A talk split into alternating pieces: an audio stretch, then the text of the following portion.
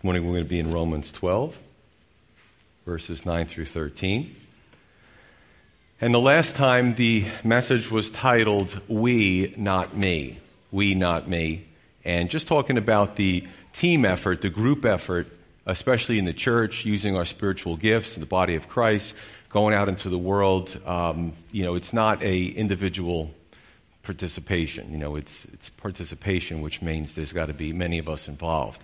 Uh, this morning, the message is titled Characteristics of Christian Behavior.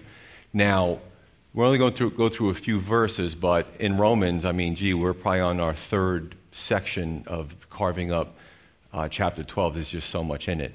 But characteristics of Christian behavior, I mean, these are things that, you know, it, this is one of those po- times in the scripture where we have to really do a self evaluation because this as we go through the scripture, it's something for all of us. You know, nobody's exempt from these guidelines or these uh, directives. And that's so why it's so important to go to a church where the Bible is taught.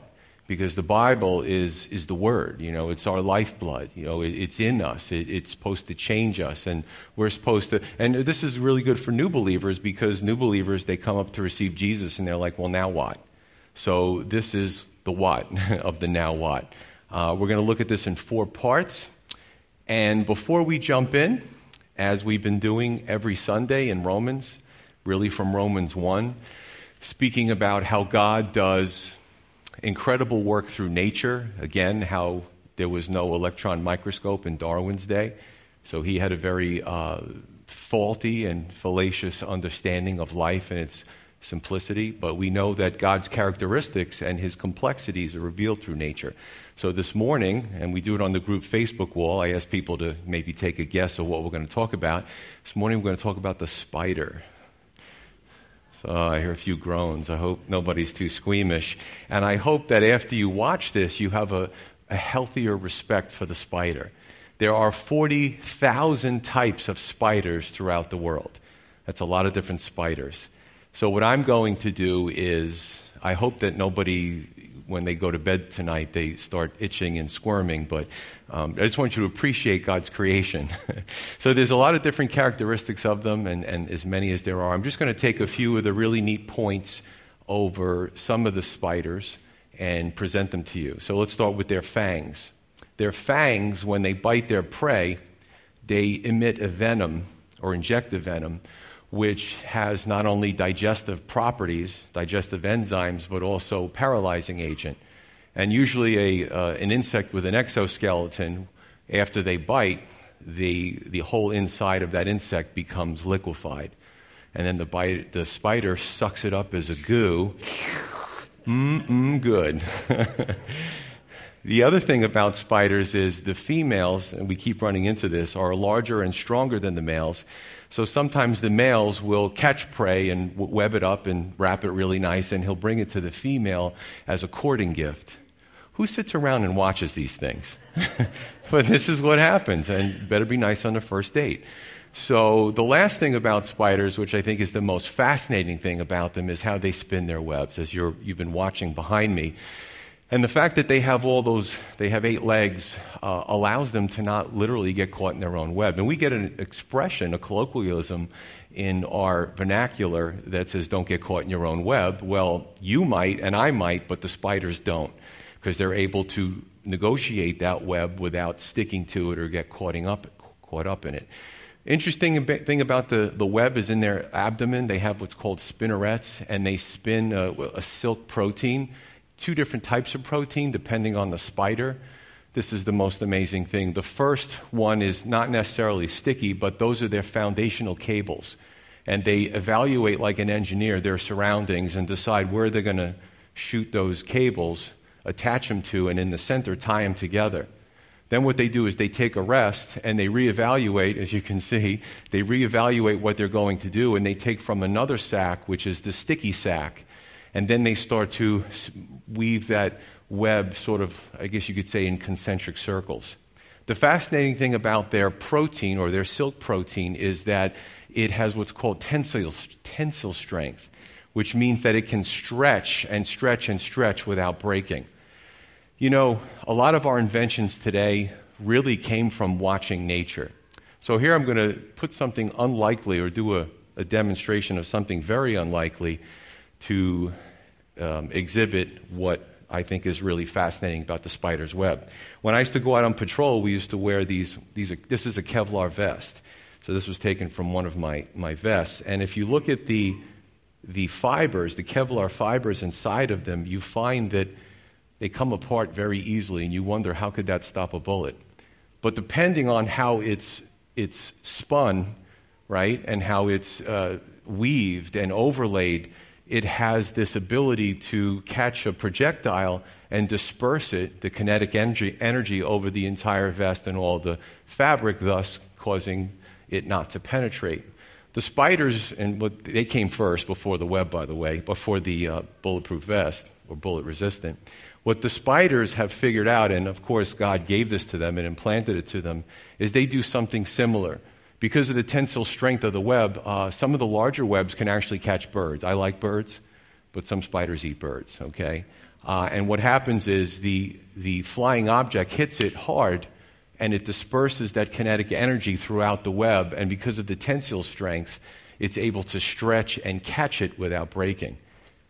Do you have a new appreciation for spiders this morning, I hope? It's pretty fascinating, isn't it? So, that's the spider. so, we're going to move on to the scripture this morning. And we're going to jump into Romans 12, starting with verse 9. And it says this let love be without hypocrisy. Abhor what is evil and cling to what is good. So, in context, the first part is practicing true love, which should be practiced across the board, whether we're in church, whether we're out of church, wherever we are. This is a guiding principle about how we're supposed to love. So that's number one. Um, in context, we've been going through chapter 12 and we've been looking to see what our responsibilities are towards each other, uh, towards the church, uh, towards the, the, the community. Uh, eventually, actually, next Sunday, we're going to talk about how we should treat those that wrong us. And that's going to be something that is not going to be sometimes easy to digest or swallow. And then the next Sunday, we're going to go to Romans 13, which is our responsibility towards human government. So it's pretty neat how God sets all these things up. But he says, let your love be, and this is so important because I, I love this because our culture we say love, love, love, love, love, and we kind of wear out the word. It's kind of lost its meaning. So Paul brings us back to what is true love, what is biblical love. Without hypocrisy, the Greek word is anupokritos, which has a root of masquerading, to answer or to act in a, in a masquerade or, a, or a, a play, something that's pretentious, something that's not sincere. And God is saying, let your love be with sincerity and without insincerity. Don't tell them you love them and then talk behind their back. You know, don't tell someone you love them and then try to destroy their reputation. True love also is more action based than a choice than it is a feeling. Although love has feeling, a feeling component attached to it, uh, it is action based and it is a choice. Feelings are fleeting and feelings can change, whereas the former happens regardless of feeling. Go back to the marriage vows, and I've done plenty of weddings over the years, you know, in good times and in bad, in sickness and in health, in riches or in poverty, right? Adversity, adversity or prosperity. And this is what you try to tell the couple that's coming together that sometimes marriage is going to be difficult. You know, to love when you don't like it or you don't feel like it. Many a married couple, you, somebody's been married for more than a few years, there's going to be times where they love each other and they still do things as a spouse should do, uh, as far as caring or whatever, but they don't particularly like the person at that moment. And, and let's just be honest, right? Love has to transcend whether you like that person today or the argument that you had and you know this is this is important stuff. Let's let's look at what the bible says 1 corinthians 13 about this this higher order of love or what's called agape love. 1 corinthians 13 starting with verse 4 love is patient. Love is kind. Love does not envy. Love does not parade itself. It is not puffed up so you can see a component there to one spouse, you know, maybe taking the lion's share of attention or the needs or uh, whatever the case may be, and it's not being distributed across. And, and this is not just for husbands and wives. This is, you know, siblings, parents with children, children to their parents. I mean, love is love, right? And it has to transcend any relationship. Five, it says it doesn't behave rudely. It doesn't seek its own. It's other centered, right? It's not provoked. It thinks no evil. Six, love does not rejoice in sin, but rejoices in the truth. And that's important too today because people in some peer groups, they almost gather peers based on that they all agree with each other. They're all in the same echo chamber. You know, if you have a good friend and you're doing something wrong, a good friend will say to you, hey, you're, you're headed in the wrong direction. And you might not feel good about that friend's counsel, but that friend is loving you right? Everybody getting together and slapping each other on the back and agreeing with each other no matter what. That's not love because it says love seeks the truth, right? Truth. What is truth?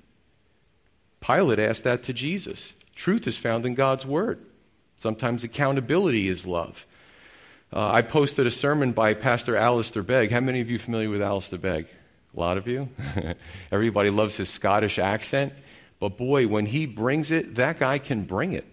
And I guess, and I'm paraphrasing, I guess there was an issue about uh, the church and things that were going on in the church, and some would even say, well, I don't even know if the pastor is truly loving us. He doesn't come to certain events.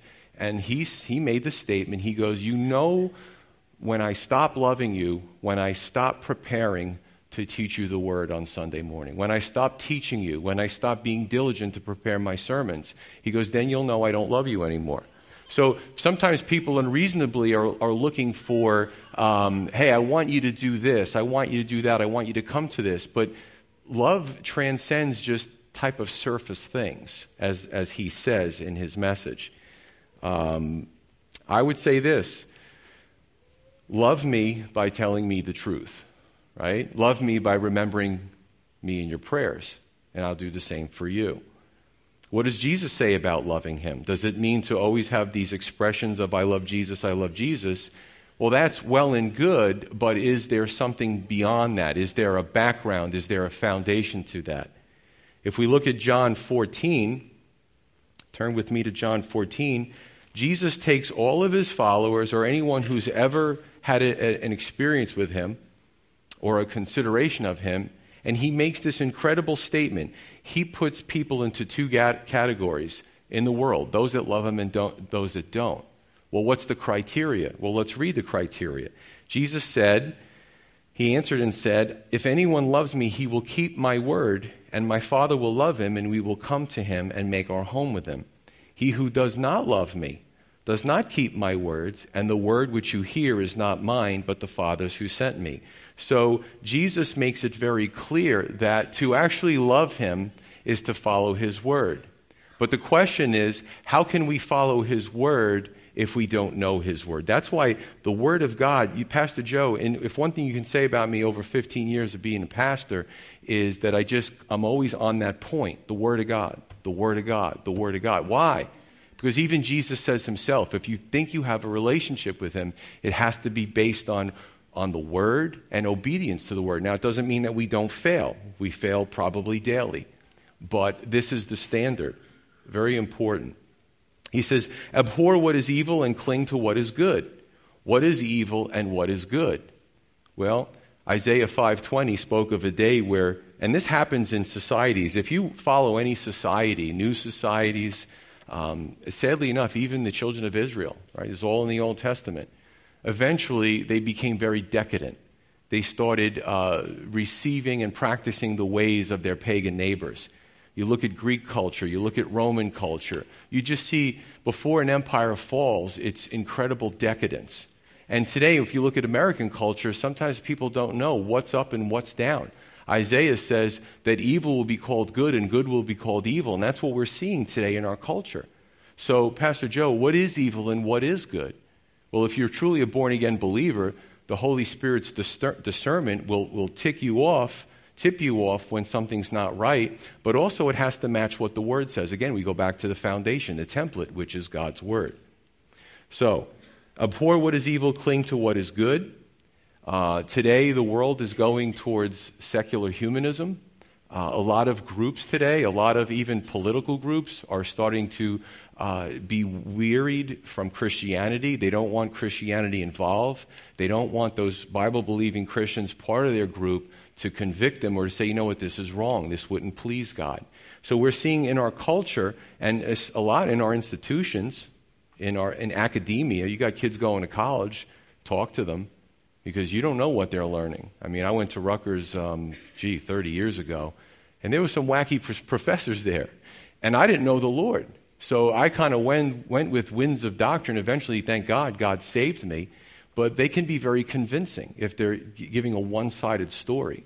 You know, what we like to do in this church is we like to do a lot of debate. We do it during our question and answers in different venues here. You know, what does God's word say? Test his word to see if it's true. Test his word to see if it's accurate. These things are very important.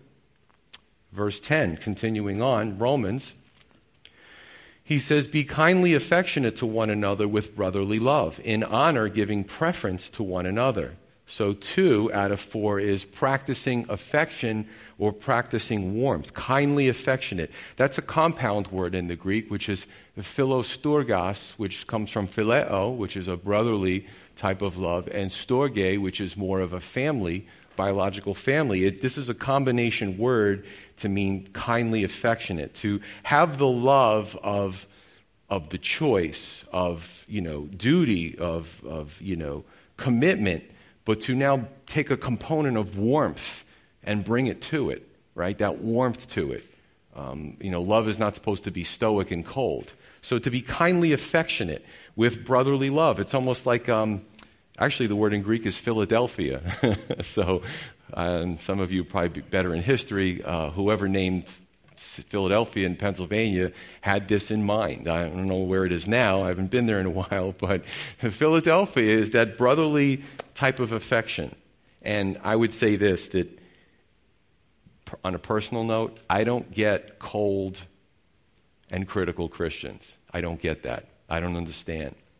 If you're a student of the word, if you are a believer, how do you how are you cold to people? How are you haughty? How do you look down your nose at others? I don't get it. So that's why it's so important that every church, regardless of denomination, use the word of God. Because sometimes a person may be sitting in a pew and think to themselves, you know what, that is me a little bit. Why am I like that? You know, can I change? Maybe I'll, I'll pray about that tonight. That's what the word is supposed to do for us. It's supposed to help us to change and, and be closer to that standard that God wants, right? So you see, this is the, the warmth that goes with, you know, with, with the love there. Now, I've seen, you know, when you first get saved, you see a lot of Jesus movies. I probably saw all the Jesus movies. I could never connect with the stoic Jesus. You know, he just was, he had no emotions. He just walked from place to place. There was one guy who did, um, who did uh, an interpretation of Jesus, and he just smiled a lot. He hugged people, like when he would raise, you know, when raise the, the person who couldn't, the lame person, and get them to their feet, like they rejoiced. I just gravitated. I don't know what his mannerisms were like when he was on the earth, but um, I have no doubt that people knew that he loved them. You know what I'm saying? So that, that's the kind of, you know, that, that's God. His, there's sometimes that he just kind of gives us a hug in life. You know, something happens and we're going through a hard time and either a person knows what you're dealing with or you go into the church and they say something from the pulpit. I have no idea. It's your situation and you just walk out of here saying, you know what, that was for me. Sometimes it's 10 people in, it's in the same service because God loves us, you know, just like the song, you know, He's even in our times of trial, He's there with us. It's a really great thing. He says he continues in honor, giving preference to one another, basically showing that we value others and that we show deference to one another. Sometimes you can see that play out at the food line at a church event, right? So is, is a bunch of people running to be first, or it's like just cool, you know? It's, oh, that person, they, they went ahead of me. Jesus said the last will be first, the first will be last.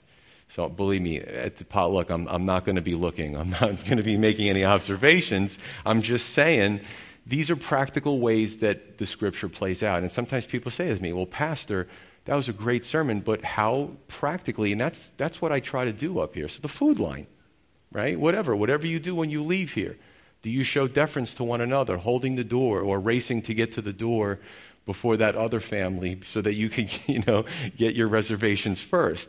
Um, it's just it's just the way to live. It really is. Uh, so I mean, you, you, could be the type of person that is comes to the church and is always asking for prayer and advice and help and all those things, and those are good. But do you ever return the blessing to others? Do we have somebody in this church. I'm glad she came. Uh, she had come to me, as many other many do, and said, "You know, this church helped me when I was I had hard times.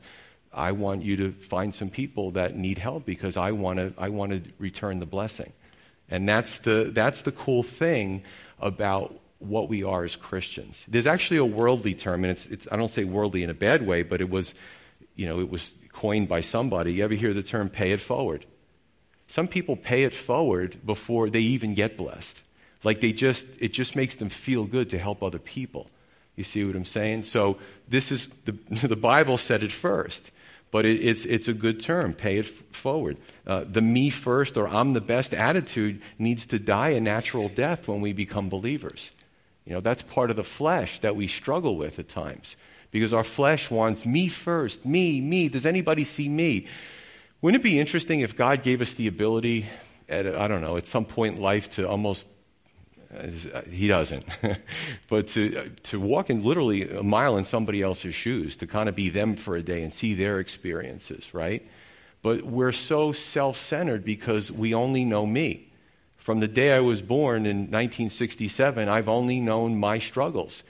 Now, I know other people's struggles, but it takes an act of the will and the suppression of my own flesh to come out of my own problems and to see other people's problems. So, you see how this works in a church? And I'll say this as well. If we're going to go to the world, and a lot of people want to do this, bring salvation to the world, bring Jesus to the world. Well, first of all, we should be getting it right in our own families as best we can. And we should certainly be getting it right in the body of Christ. Why export it if it's not a good product? Make the product good first before you go and export it. So this is all, this is, this is amazing stuff. And I say it and I, I'm excited and I say it over and over again because I didn't write it. This is, these are God's words. Of course it's amazing. You know, even distractions in the church. I mean, do we come into church to try to make a splash? Do we come into church and the focus is always on us and it's not on, you know, we're not considering others. We're always coming in and, and the fanfare, and sometimes the drama surrounds us. Distractions, right? So that other people can't pay attention and other people can't be blessed. Again, practical applications. Verse 11. It says, not lagging in diligence, fervent in spirit, serving the Lord. So, three, not lagging in diligence, alternate translation, is not lazy in how we work and how we serve. You know, how do we serve? Do we do it because we have joy? You know, when God speaks about tithing in 2 Corinthians 9 7, giving, he basically says that God desires a cheerful attitude. God doesn't need our money. So the thing is, if we're going to be grudging about giving, then we shouldn't give. That's my paraphrase. You know, God doesn't need us. He doesn't need us to grudgingly and to set a bad example and an attitude when we, at least, especially when we serve Him. You know, and, and it's even tougher when we go out into the world. Would people know that there's something special about us when we serve our bosses, when we go into the secular world, our peer groups? You know, is there something that maybe they can't put their finger on, but you're different? Because you're not trying to cut corners. You're not trying to cheat the system. You're not trying to cheat your boss. I mean, no, but especially when it comes to serving the Lord, we need not to be lazy. You know, it's otherwise don't do it he says, well, I'll continue. You know, you ever, you ever deal with somebody who is doing something for you, but they, you can tell that they don't want to do it for you? You can, you know, it's, we, we give off, I don't know what they are. People say vibes, but we can give off, a, with our facial expressions, with our body language, a way that others know that we really, we really don't want to help them. We're just going through the motions. That whole, the whole men's retreat was about not going through the motions. Right? I would just say, if somebody did that for me and I've said it, you know what, don't bother, I'm good. I, I, I don't need it. That's just me. I'm that guy. But our attitudes are very important. How do we conduct ourselves in our daily lives? Stuff isn't easy, is it? When Jesus spoke at the Sermon on, you know, I hear people say this all the time. Oh, I love the Sermon on the Mount. But do you live the Sermon on the Mount? Oh, Jesus. Oh, the Apostle Paul. Right, but are you listening to what they're saying? You, to be in love with their character and their personality is great, but the words are timeless for a reason. You see what I'm saying? He says, fervent in the spirit. Fervent can be translated, I like to go into my Greek lexicon, boiling, glowing, or hot. Now, it's very important that I say this. Are we like this every minute of every day? Of course not. Because every day is a struggle between giving the Spirit first place or giving the flesh first place. Sometimes we do really good and we give the Spirit deference, and sometimes we become very me centered. So it, this isn't something that happens. It's not in my life every second of every day. I have to repent to my attitude at times. So I'm just being real with you. But this is the standard. Why did Jesus say when they were talking about prayer and he was teaching about prayer, Jesus said, you would think that the disciples might think, well, James and John wanted to be on Jesus' right hand and left hand. Maybe some of the other disciples might think, you know, have this retirement plan. I don't know. But Jesus said, when all the ideas, all the possibilities, even today, all the possibilities, things that we could pray for, Jesus said, He goes right to the Holy Spirit. He goes, as much as you ask for the Holy Spirit, God will give you. Wait, wait, wait a minute. Material things kind of went out the window. To be in God's will, to be in, in fellowship, to be in communion with Him. That's why Jesus said, ask. You know, and, and there's times that I have to say to myself, when's the last time I asked for more of the Holy Spirit? And I want to ask for more of the Holy Spirit. Even in our prayer life, it's a struggle with our flesh. We can start out with the wish list. God, I need that. I need this. Can you fix that? My foot hurts. You know, we can go through the, the Santa Claus list and f- totally forget about thanking Him and about asking Him, Lord, what do you want? And that's something in prayer. Lord, what do you want? What do you want me to do? You know, what's your purpose for my life? Good stuff here. Fervent in the Spirit. Verse 12, continuing on. He says, rejoicing in hope patient in tribulation, continuing steadfastly in prayer, distributing to the needs of the saints, given to hospitality. And this is where I'm going to end for the morning. A lot of good stuff here, don't want to rush it. So, four out of four is the big picture. Now, I'm not going to do this in order, and I'll, I'll explain to you why. It's not necessary as long as we cover all the points. Let's start with this hospitality. Hospitality literally means, it's another compound word, it means lover of strangers, lover of guests. You know, when Jesus taught the parable of the Good Samaritan, that guy, you know, you ever, this, this dude gets robbed. I mean, literally, there's a crime that's committed on him. And the Samaritan's going by, and he could have just been, I don't want to get involved with that. He went over to the guy, doesn't know if he's dead or alive. He ministers to him. He, he probably had somewhere to go, but he completely diverts his course to help this stranger instead of just leaving him on the road to whatever, die. And that was a very powerful uh, parable that Jesus taught, right? About who to love. And, and unfortunately, the culture at the time, and, and we can do it today, we can decide who's the most important in our lives. Yeah, what was it? Blood is thicker than water. Like all these expressions, family, and just get caught up in worldly ideas that are not reflected in Scripture. Here, this when we read the Good Samaritan, all of us should be, including me, should be convicted. You know, how do I see the world? How do I see strangers? Jesus told that parable for a reason much of the scripture is convicting. so if you're from a church where there's a lot of fanfare and there's very little of the word, this could be culture shock to you. But this is the way it's supposed to be done, right? Is to, to go through the word, to absorb it, to apply it to our lives. It's our necessary food spiritually. He says, given to hospitality, given meaning to pursue it, to pursue it. Not have a blase attitude towards it, but to you know, Lord, give me an opportunity to help somebody. You know, some, a lot of times when my wife and I are out, we, there's always, there's oftentimes a situation where we, we get to interact with a stranger. And, you know, sometimes they blow us off because they're not interested. And sometimes it bears fruit. But God knows. God gives the increase. The fact is that, you know, when I, when I go out into the world, in my mind, I'm always thinking of a, an, an, interaction where I can share Jesus with somebody. It doesn't happen a lot. I'm not going to lie about what I do and make it seem like it's so great and you should follow me. But, but the, the heart is there. Sometimes God opens the doors, sometimes the doors aren't open.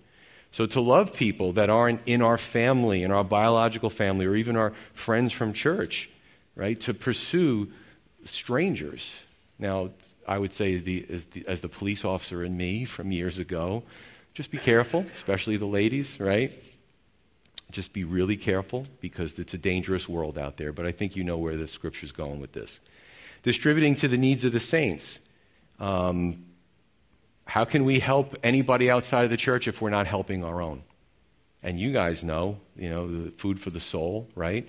I say from the pulpit, if you're in this church and you have need, well, certainly, this isn't just for people in Jamesburg or the surrounding area, it's for you too. Do you need food? Do you need diapers? Do you need clothing? Distributing to the needs of the saint. We, we certainly should be caring for our church family. Um, I, we say this all the time. Whatever event it is, I'll purposely say there's no fee attached to it. And if it, it's something where we go to an outside event, like a men's retreat, what do we always say? If you can't afford it, please see us. We'll help you out. We'll do it discreetly. We'll help you. Right? The, the needs of the saints, the church family, very, very important thing.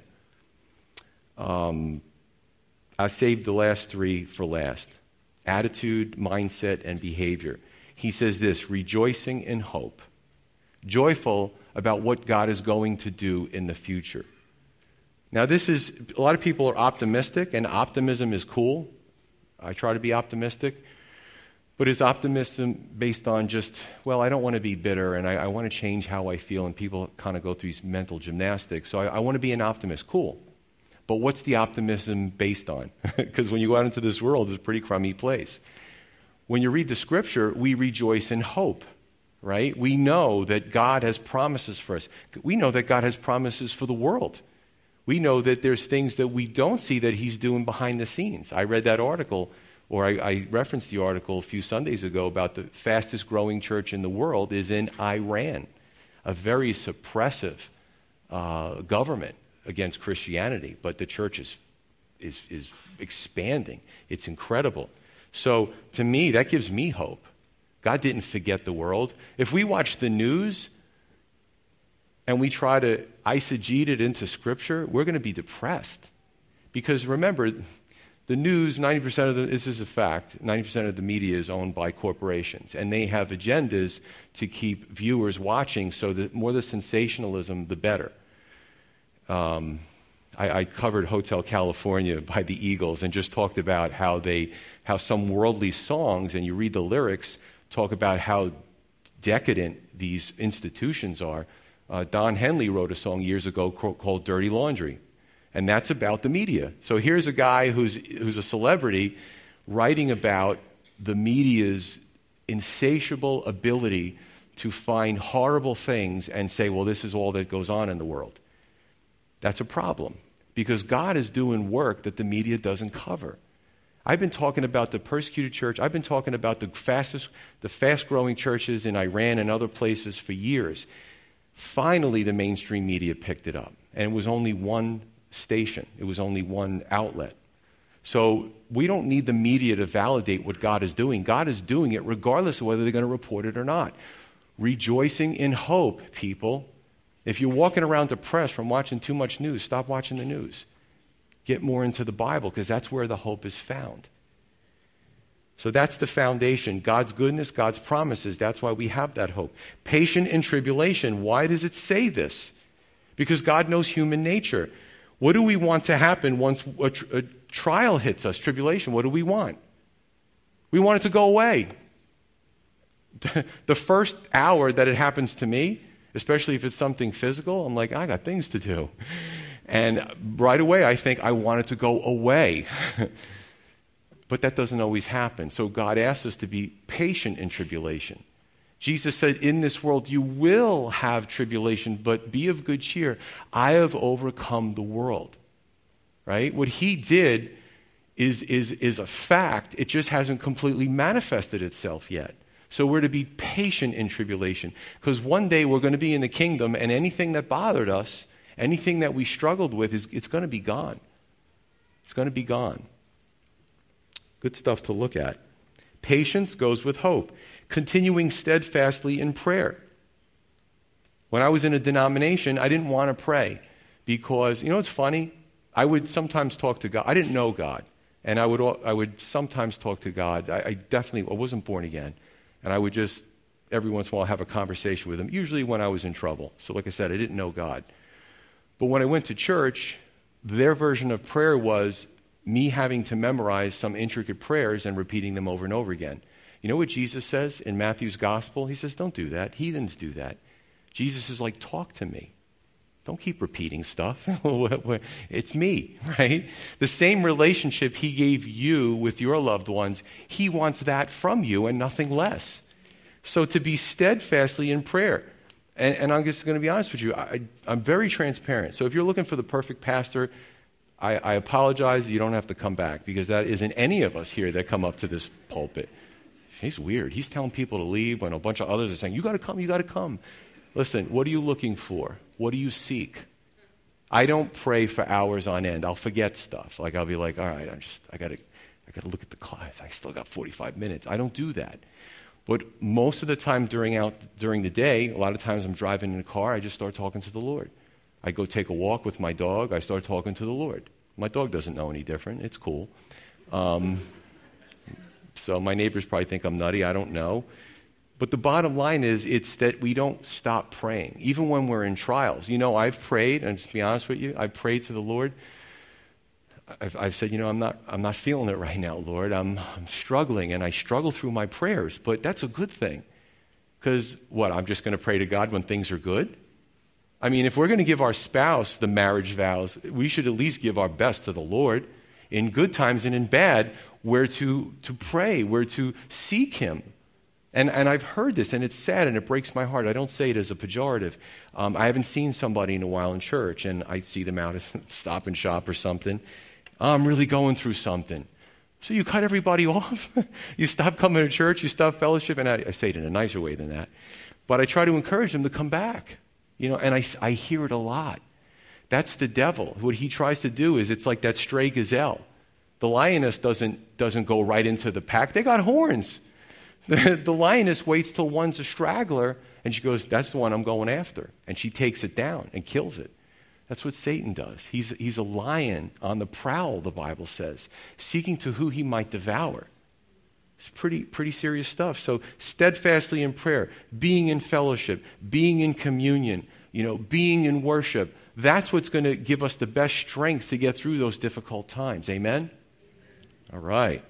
So the sermon is titled Characteristics of Christian Behavior. Some of this is to the world, some of this is to others in the church, some of this is, is our own behavior towards God.